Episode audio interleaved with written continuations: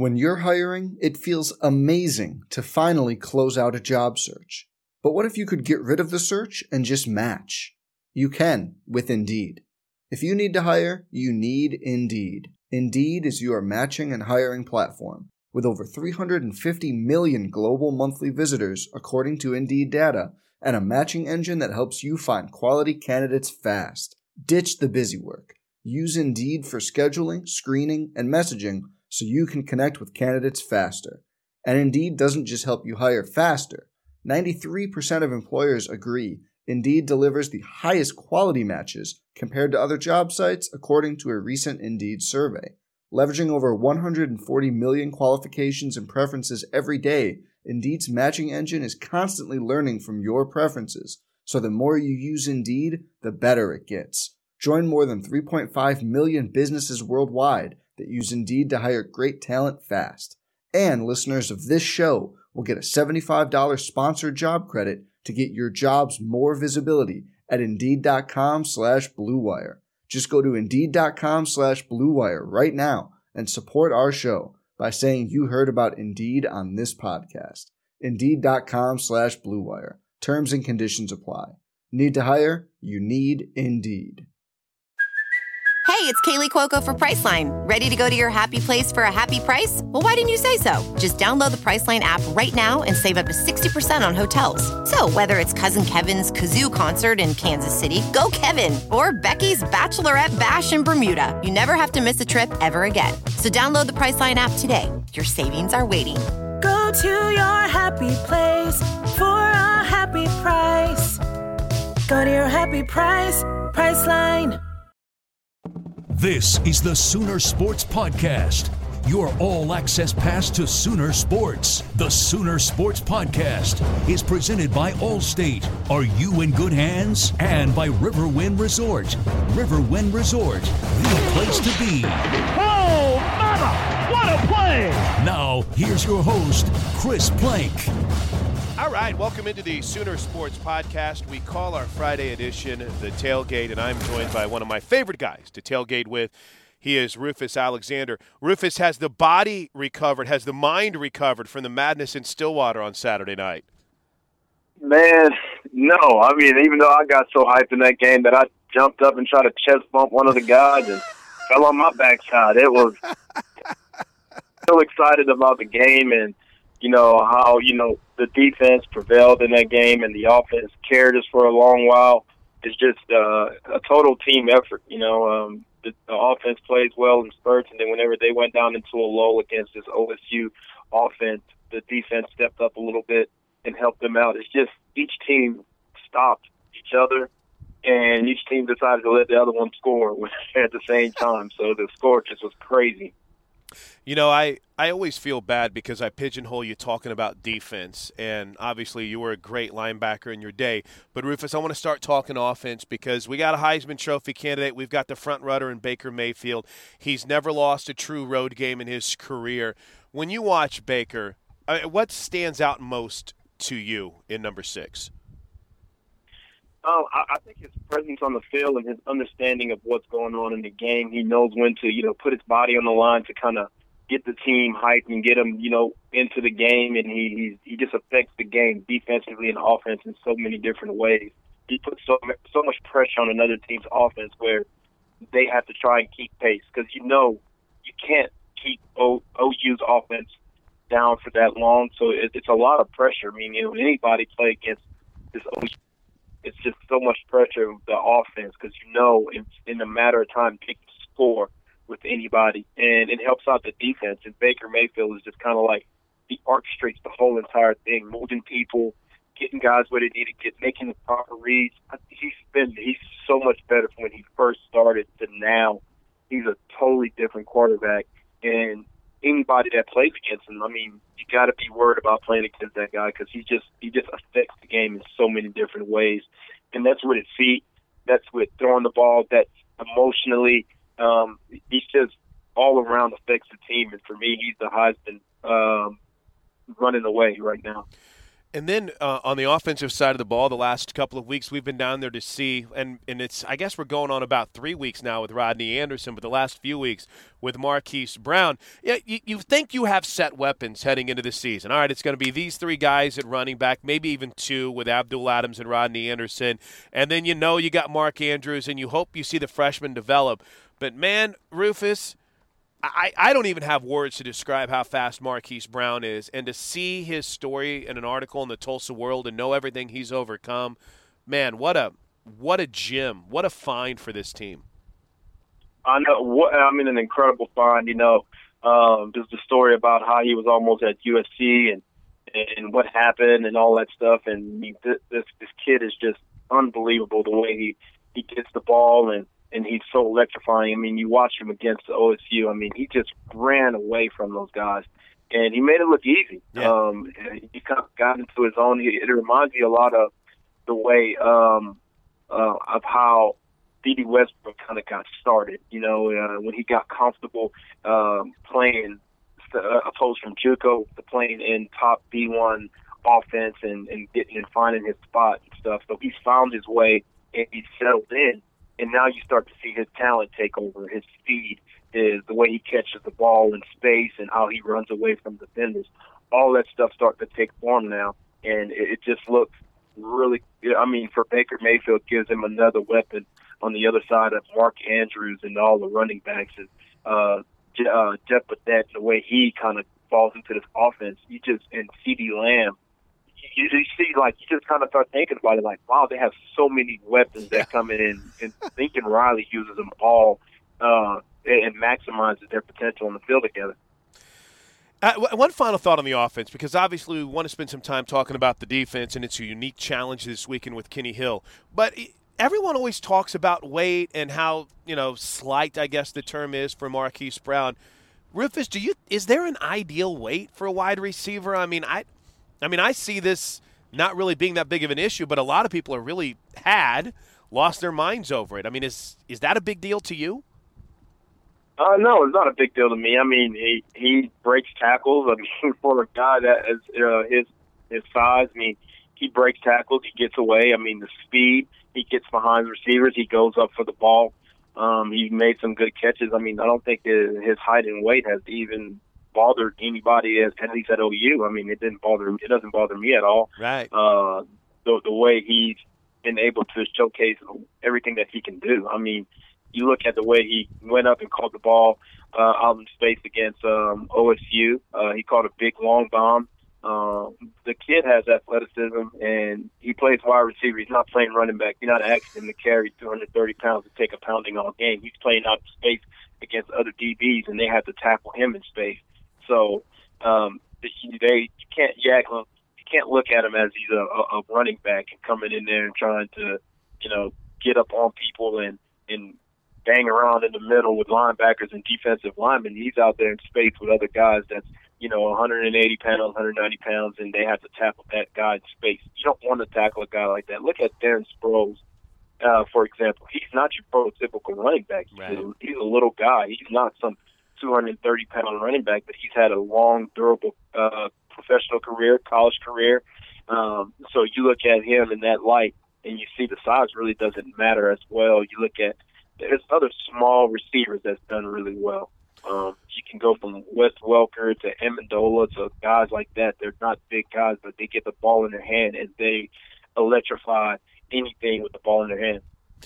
Rufus, let me shift to the defensive side of the football. You and I and Teddy obviously have a really cool perspective on game day. We're down there on the sidelines. We're keeping tabs. It's it's fun to watch these coaches coach.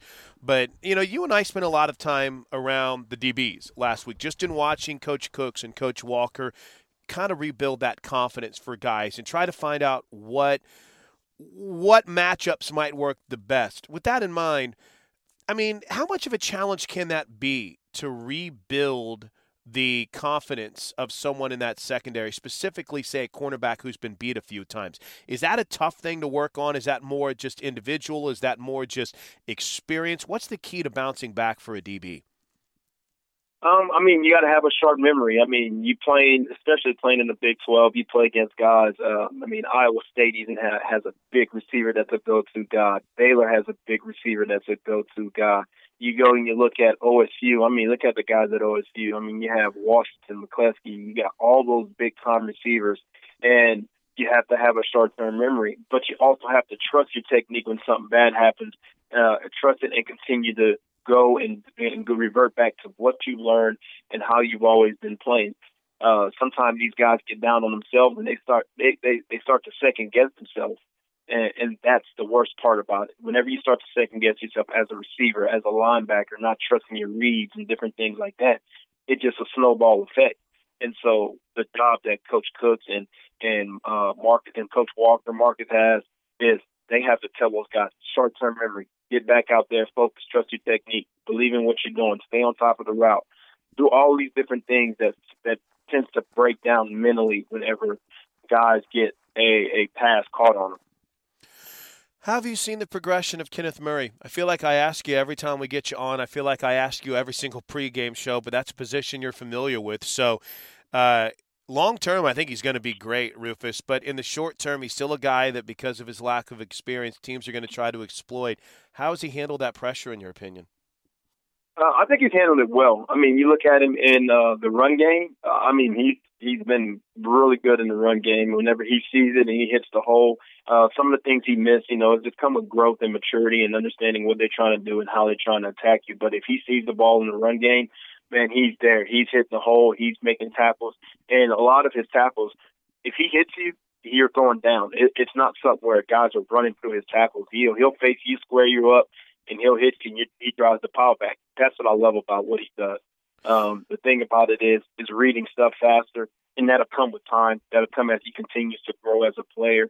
But you, in every game he's played in, you haven't seen stuff where the game has been way too big for him, yeah. where he can't adjust and he hasn't made the tackles and everything. He's never been totally outman or out athlete or out physical in games. He's all he's just been there. He's been a good player. He's been steady. He's understanding what's coming to him, and he's adjusting in the game and making the plays. And you got to appreciate that. And his growth is only going to continue to get better.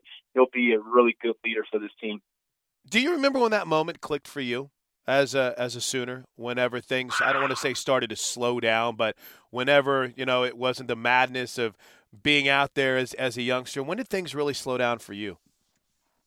I'm going to say after my first year, my second year, I went into it. I took a different approach to it. Everything settled down. It really the speed of the game uh, slowed down for me. Probably maybe after my third or fourth game, my first year, just the speed slowed down, but the knowledge and understanding what teams are trying to do and being an extension of the defensive coordinator on the field was probably my second year because I became more of a student of the game.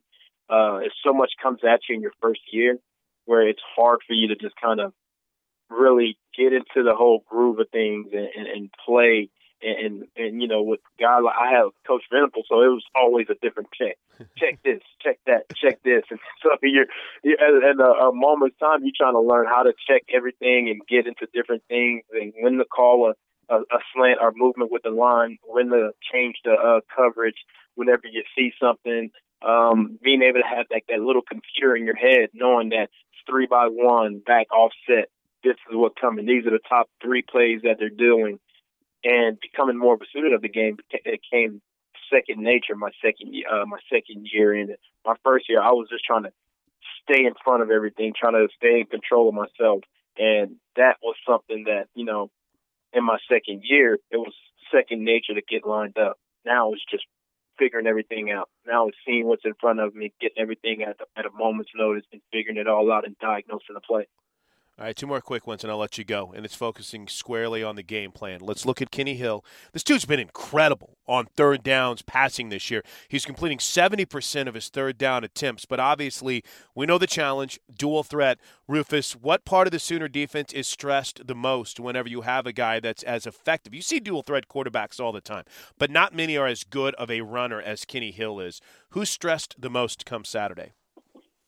Um, I think the. Uh the linebackers are really stressed the most in that one because they run the ball so well and play action and that's what helped Kenny Hill Kenny Hill out because when the play action, the linebackers bite up, it opens everything up in the middle. You don't have levels to it, so it opens up the passing lanes, and he can see things clearly.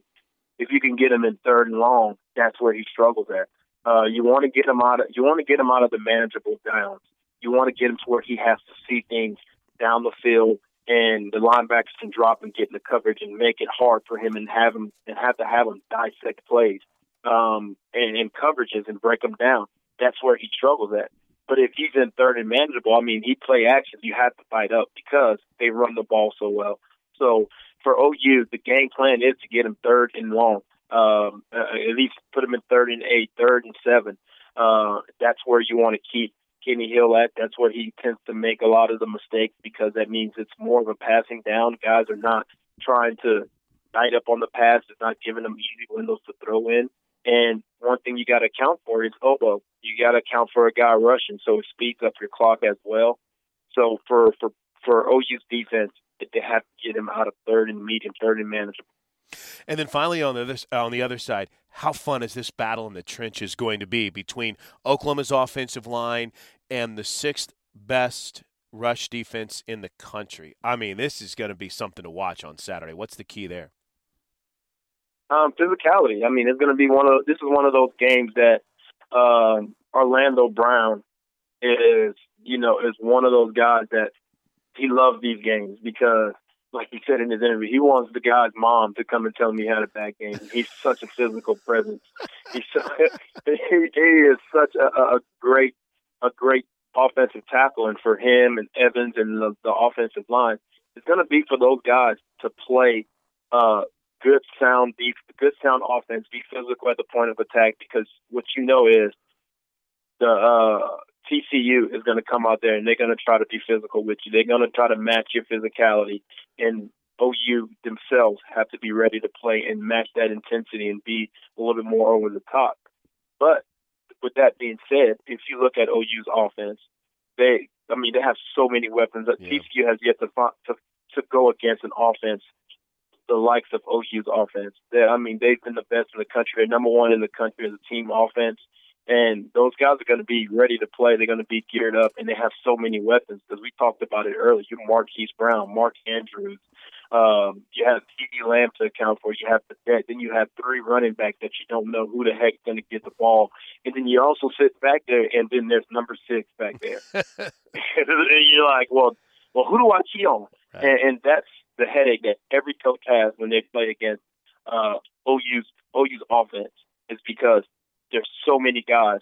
So who do you key on, and where will OU go from there after you stop one weapon? And then what if one thing starts to work? That means you have to give up another. You have to give up the rush to bring people, drop people back in the pass. So then you start running the ball. So then you bring a guy in the box. And that leaves CeeDee Lamb, Marquise Brown, Andrew. You don't have enough people to cover. You have also, I mean, you can't even forget about Dimitri Flowers. We didn't yeah. even talk about him. He's having a phenomenal year as a utility guy with that little pop pass where it looks like it's run. The linebackers come up, and Baker Mayfield reads it to perfection. And he reads that linebacker. When he comes up, he steps up, boom, the fullback right in behind. So how do you defend all that that's coming at you? I don't know. I haven't figured it out. And other defensive coordinators have to stay in countless hours trying to figure out how to stop this team. And for me, I always tell them, good luck because they're really good. hey, you expect to be rowdy on Saturday night? Say what? You expect, oh, I expect it to be rowdy. Yeah, yeah I, I, expect it to be rowdy. It should be. Uh, it's a big game. You know, fans uh, are so critical of a lot of things that coaches do, but they also need to be critical of themselves. Student section to the fans as well. The atmosphere. You always have to go back to. Let's make it a Texas Tech game. So you're saying in no since 2008 we haven't had a game that people can say this is a new game that we need to look at. I mean, that's that's what's crazy to me. As a fan, you need to go back and you need to look at that and say, man, that's crazy. We have to have we have to go back all the way to 2008 to have a memorable moment in the stadium.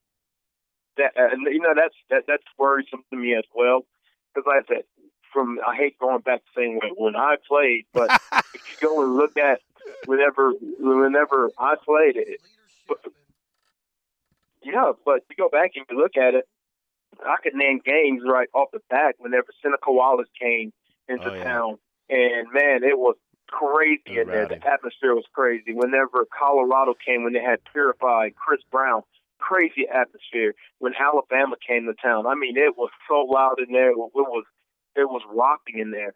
Um, I mean, in the Texas games, I mean, this year's Texas game was really crazy.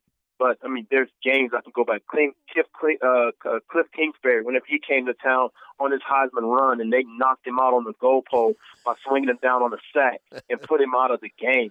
So I mean, I, I got to, I can keep going from game to game to game of how crazy the atmosphere was, and now you have to you have a big gap on where hey, this game was so rowdy then, and it's 2008. Now we're in 2017, and we still re- referring back to 2008 Makes that's you know that's that makes you know that kind of shocks you a little bit if you kind of really sit back and think about it. which means we need to charge and challenge everyone to be even louder on Saturday night. Rufus, man, great stuff as always, buddy. Have a great rest of your weekend, and we'll see you on Saturday.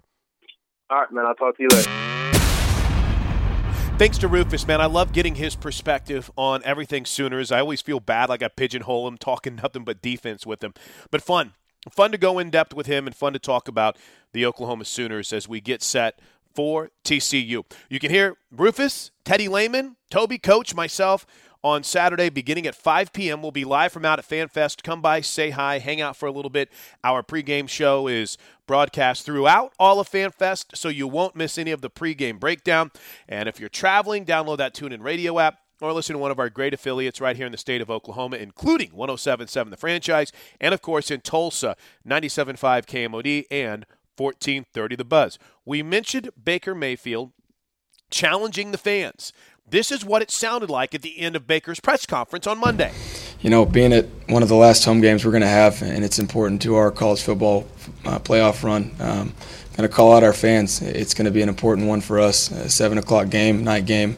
Um, I don't want to hear any talk about the 2008 Texas Tech game. This needs to be the new talk for the future. This this crowd needs to be going. Um, you know, we give it our all week in and week out. I, I expect the fans to do the same for me on Saturday. After trying to fire everyone up, I had a chance to go one on one with Baker and obviously look back on last week and talk more about getting these fans riled up for Saturday night. Baker, what a performance on Saturday. Do do you have it in your head? Do you know when you're getting close to 500, 600 yards, or is it just about the, the, the game and the flow? Oh wow! I you know I really had no idea it was that many yards. It's just you know like you said the game and the flow of the game. It was just doing what's necessary to win. It, it's something like last year against Texas Tech. It was just whatever was necessary for us, and um, didn't realize it till the end. And uh, it was just a good team win for us. Take me through how you've been able to develop chemistry with Marquise Brown, because as you said, as fast of a guy as we've seen, so it's a different uh, velocity you want on the ball, timing. I mean, how much time did that take with you and him?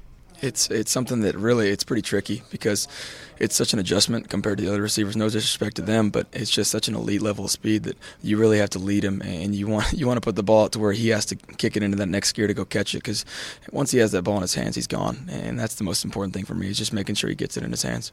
What kind of I don't know if the term is security blanket, but what kind of help is it to have receiver uh, running backs that are so so good at catching the ball out of the backfield? I mean, it's unbelievable. It, it's something that it really that kind of stuff gives defenses uh, you know fits. It's like okay, we locked up everybody else, but then if it's a running back one on one with a linebacker, uh, which is what mostly happens, it's I mean our guys are so athletic and they're able to go up and catch the ball. I mean Trey Sermon's catch uh, over that linebacker on kind of our reverse flea flicker, whatever you want to call it. I mean unbelievable. And then obviously Rodney Anderson continues week in week out to catch the ball and make plays for us. It's just it's something that, that teams really it gives them fits because they'll they'll take care of the, the coverage and, and the pass rush. But then if you don't worry about the running back, it, it'll it'll give them fits. It's kind of wild to think that there's only two games left at home in the Baker Mayfield era, three games in the regular season.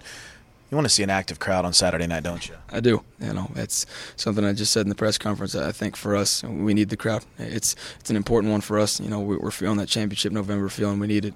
We need this one on Saturday. It's important for us. So, um, you know, my last two games, I don't want to think about it too much. It'll make me too sad, but uh, gonna need the crowd on Saturday. Hey, and uh, championship November is what you live for. So far, so good, right? What does that mean to everyone in the locker room?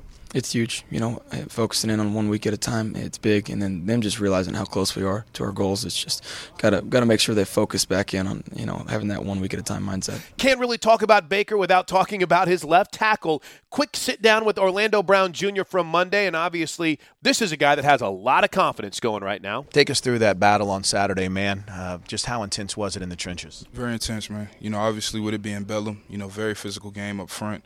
Uh, the front seven, you know, of Oklahoma State, man, credit to them. You know, they played a really, really big, really good game, and you know, they fought really hard. What adjustments did you see from them throughout the game, and how challenging was it with what Glenn Spencer and their front was trying to do? Yeah, uh, man, you know, it was a lot of different things that we hadn't seen. You know, I feel like, man, they threw the whole playbook at us, and uh, you know, we we had to react to a lot of different things, and they did a really good job of preparing. And then how key was that with Coach Bedenbaugh and everyone understanding their responsibilities for you guys to have that knowledge to be able to adjust? Oh, very key. You know, Coach Bedenbaugh does what he needs to do to make sure that we're ready each and every week and each and every day. You know, going into practice and going into these games on Saturdays. Hey, a final thought: How much do you guys feed off the crowd? In other words, we want to see a raucous atmosphere here Saturday, don't we? Absolutely, absolutely, man. You know, we feed on it as a team. You know, our defense needs it, our offense needs it, special teams, and man, I, I want the crowd rocking on Saturday. And speaking of confidence. Man, I have dug watching the growth and the development of Ogbo Okoronkwo. We caught up with Ogbo on Monday, and this is a guy that was a huge difference maker last year against TCU. Had a couple of late sacks that really changed the game, and he's going to have to be a difference maker on Saturday. Physical game, challenging game. How are you feeling right now, physically bouncing back from that on Saturday? Um, you know, we just we did a lot of recovery yesterday. Uh, after the game, I was really sore, but you know, being sore is cool if you win. I think that we just got a new slot. We got a T-shirt. Being sore is cool if you win. What adjustments did you guys make throughout that game to really start getting pressure on Mason Rudolph? Did you dial up the blitz a little bit? Oh uh, yeah, we dialed up the blitzes a little bit more. Um, we we tried different um, different fronts. We tried a three front. We put four down. We tried five down. We just did a lot of different things. What's it like for you now seeing people game plan for you? And every move that you use, they've studied you. I mean, is that challenge? You got two guys coming after you sometimes, maybe even three at times. What's that been like as an adjustment for you with how you approach the game? Uh, I I just know now, you know, I, uh, things aren't going to come as easy. You know, you just got to watch more film, see where you can find, you know, make your plays. Uh, you can't force it though. You know, you just got to let some plays come to you. Defense never got down on Saturday. I love the confidence, Ogbo. You didn't let anyone get down. There were times where you could get frustrated, but how key was that mentally to keep everyone up? Oh, it was very important because we knew, you know, we're playing one of the best offenses in the country. They're going to score and they're going to make plays. We just got to keep on making our plays when it matters. You know, you, obviously as an outside linebacker and a defensive end at times, you work with a lot of different guys. But what about Kenneth Mann and to see his development and how he's really become an impact player on that line? Yeah, Kenneth, man, he's he's coming along. Like that guy, he's he has a lot of potential. He, I feel like he hasn't even scratched the surface of what he can do. And speaking of that, on the other side, you got like the wily vet with the DJ Ward. That communication, both you and him, can get to the coaches. How key is that to be able to come to the sidelines and say, "Hey, here's what we see," and know Coach Tibbs and Coach Kish and Coach McNeill are going to be able to adjust on it. Oh, it's really important. Uh, me and DJ, we us both being veterans out there just it's just it's really good having two guys with a high football IQ, you know, out there just knowing what's going on and being able to put other people in the right places. How impressed were you, final thought, with the young guys? Seeing Tre Brown out there, seeing Tre Norwood, Robert Barnes getting some big play uh, playing time late. How reassuring was that to see those young guys step up like they did? Man, I was so happy just because, you know, when their number was called, they were there. They came up with the big plays, you know. Um, that's our slogan here, we too deep. the number was called and they were ready. Congrats, man. Thank you. It's going to be fun. You have two teams whose strengths are going to butt heads. TCU is one of the best defenses in the country. They're one of the best run defenses in the country. Oklahoma, hands down, one of the best, if not the best, offense in the country. Very good at running the football. They collide Saturday night at 7 o'clock in prime time. I don't even have to tell you that it's 5 versus 6 in the college football rankings. Kind of kind of be a shake-up Saturday if you will, when you really think about it, because you got the Notre Dame Miami game going on this weekend. We've got TCU. Alabama's taking on Mississippi State. A lot of potential moves could happen in next week's college football playoff rankings. It's going to be a fun weekend. Can't wait to immerse ourselves in it. If you uh, if you aren't going to be there, at least find a way to experience OU and TCU this Saturday night. Now, one thing that's pretty cool is the Sooner Salute. So, as this drops on a Friday morning, coming up tonight, if you have a ticket to the OU TCU game, you get free admission to Oklahoma and Belmont in women's basketball on Friday night, plus free admission to OU Omaha on Sunday, the men's basketball season opener. Tonight is extra special because we honor the career of Courtney Paris as her number, her jersey will be hung in the Raptors, and we had a chance to talk to Courtney about that honor and kind of what it meant to her to know that she was going to be remembered, as she was going to anyway, among the all-time greats in Oklahoma history. Oh well, first of all, thanks for having me on. But um, I don't know, it's been excited, uh, exciting. I remember Coach Coale uh, a few months ago had me in her office, and she told me about it, and I was just overwhelmed. Um, this means a lot to me. The University of Oklahoma means a lot to me and my family. So to be honored is um, that's really a big deal for me, and it's it's just been an exciting moment for me. I'm going to go random here on you real quick because I was in Tulsa when you were playing for the Shock. I had an opportunity to do a lot of their games, and then I believe you were still with them when they moved to Dallas. So, with that in mind, mm-hmm. Courtney, what was the WNBA experience like for you? And then having that chance to play in, I don't want to say your home state, but what kind of became almost like your home state. Was it fun to play in Oklahoma again?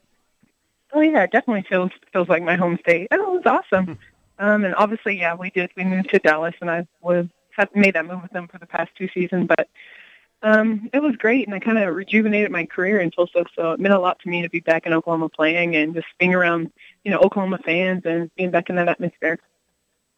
Has it been now? As you mentioned, you've been now with that organization for what since 2012. So has has the WNBA, and I know you still will, will play overseas some, but has it been everything you expected? Has it been everything from at least from a training, from a fan participation, from an enthusiasm perspective that you expected the next level to be?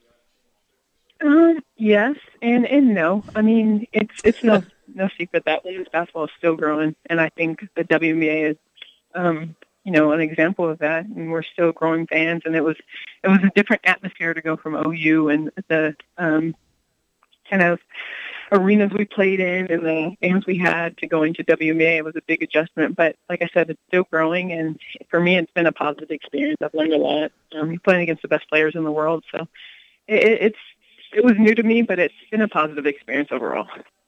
Take, take me back to what led to your decision to come to Oklahoma. You laid out being in Coach Coale's office when she said, Hey, we're going to honor you this weekend. But I know whenever you come back on campus and people are talking a lot about your career, you get nostalgic, right? So take me back to the beginning. What sold you on Oklahoma? Oh, gosh, the beginning, it's like 14, 15 years ago. It makes me feel old. but no, I think for me, you know, obviously I value basketball, and a big part of um, even at that age, was looking at a system I could play in that would work for me and my sister. And, you know, Coach Coale has her motion offense that just allowed a lot of space for me to be able to work, but also just people. I think the the big thing and the um, our deciding factor was knowing what people we wanted to be around, the teammates, the coaches that recruited us, and knowing that you know um, those people would kind of become your family, and they have. And I think we made the right choice. I think you did too. We'll be celebrating it on Friday night. With that in mind, was there a moment, maybe during your freshman season, or heck, Courtney, maybe even during practice, to where you finally said, "Yeah, this is not only the place for me, but this is going to be click. Uh, this is going to click, and this is going to be absolutely perfect for what I want to do." Was there that moment for you? I think um, for me, it was before I came. It was on my official visit, and like I said, I'm a people person. I'm a, I'm a, I'm a basketball person too, and I was watching them do a workout, their preseason conditioning, and Erin Higgins shot a three pointer like five feet off the line, and it drained it. And I thought, okay, he, this. I just figured we'd be able to, we, it would fit. We'd be able to play together. It would work. And I don't know. It was just I was always confident about what we'd be able to do at OU. We're talking about getting nostalgic, uh, and you, you look at those signature moments do you have those memories that still you think? I don't want to say you think back on daily because obviously you have a career now and you're playing with the uh, with the Wings, and that's uh, been a pretty successful franchise over the last few years. But Courtney, what are the memories for you on the court that truly sustain that you think about? I don't want to say daily, but register with you regularly. Are there games that really stick out? Oh yeah, I think our run in my freshman year and going undefeated in the Big Twelve. Um, that that whole year was just amazing. It was so much fun. And then another one was my senior year, um, you know, Ashley and I are from the Bay Area, and we played Cal Berkeley, and that was one of the schools we looked at going to, and a lot of our friends and childhood teammates were playing there and we were down by 26 at halftime. And it was just, you know, we, we can't go back to California at this point. It's embarrassing. but we came back and ended up winning that game by 13. Nyeshia Stevenson hit so many threes. And I don't know, that's probably something I'll never forget. That was um, such a fun game, such a fun comeback. And then obviously the awards poured in. And listen, Courtney, I've been around you enough to know that you're never going to be someone that's going to pat yourself on the back. You were always a team player. But when you realize you were the first first four time first team All American in women's basketball history. Uh, the awards that you brought in, uh, you were named the top senior women's basketball player. I mean, these are things, too, that obviously in celebrating your career tonight have to be pretty special to you, right? They are. Um, I've never really felt like it was all about me. I just felt like I was a piece of what we were trying to do. And I had so many people um, who had my back and teammates who, you know, I remember we were going on that double double streak. And I say we were going on it because so many times I would be two rebounds short. Everybody's blocking out. And Courtney, go grab the rebound. So, was, so many people just had to had my back and like um, to let me be great. And in turn, our program got to be great. So it was a lot of fun. You know, you, you majored in something near and dear to my heart in journalism, and obviously it's uh, it's something that we've seen be challenged sometimes recently with the way the media is going. But Courtney, what have you been able to do beyond just basketball? What's kind of kept you busy away from the court over the last couple of years? Oh my gosh, I wish I could honestly tell you that I've been away from the court the last couple of years. I, I really haven't been. I mean, I, was, I play year round, so I'm getting older, so I don't know how much longer I can do that. But I, I really I play probably 11 and a half months out of the year, so I don't get very much of a break. So when but when I, I say away, I do it while I can do it. Oh no, I, I, and I don't blame you. So whenever you go and you play overseas, and where you play in Turkey uh, during the summer, mm-hmm. at least you have. Uh, let's see, where where is Hatay? What, what, what, that's Turkey as well too. What's the passion level like overseas for women's basketball. When you go play and you're not in season for the WNBA and you're playing in the Turkish Women's Basketball League, what's that like, Courtney? Um, I think I would explain it kind of like how like college fans are passionate about their teams. Like for for me, at least in the town I'm playing in now, and I've played there for three years in Hatay, Turkey. Um, they just love their city, you know, and our team is wow. sponsored by the the government, and so they're so passionate about what we're doing, and they show up and they go crazy because it's their city, it's their team. So it's it's a lot of fun. People are really backing a lot over there. Do, do they have rules about how many players they can have from the states? I know that uh, Barbara Turner, former UConn player, is on that roster mm-hmm. as well with you. Are there certain rules with how many uh, American-born players they can actually have, or no? Yeah, you're, you're only allowed to have two non-European oh. players. So it's actually me and an Australian girl who are the non-European players. And then you have people like Barbara Turner who played at UConn. She actually has a Turkish passport, so she plays as a Turkish player. So um, you have that situation every time, but most times it's two non-European players, so like two Americans per team. Natalie Hurst, right? Is that the uh, Australian player that you were referring to, she, or is she? Or she, yeah, she played with me the past two years. This year we have Leilani Mitchell um, who's an um, Australian American, so she's also American, but she's a uh, this year's her. I think it's fair to say, as we're hanging out with Courtney Paris, that you had a sense of a career revival when you came to Tulsa and you joined the Shock. Obviously, there was never a doubt for those of us who cover the Sooners what your future was on the court. But Courtney, what kind of clicked for you when you got into the shock system and whenever you know you start playing overseas regularly? What helped you find that next level after college?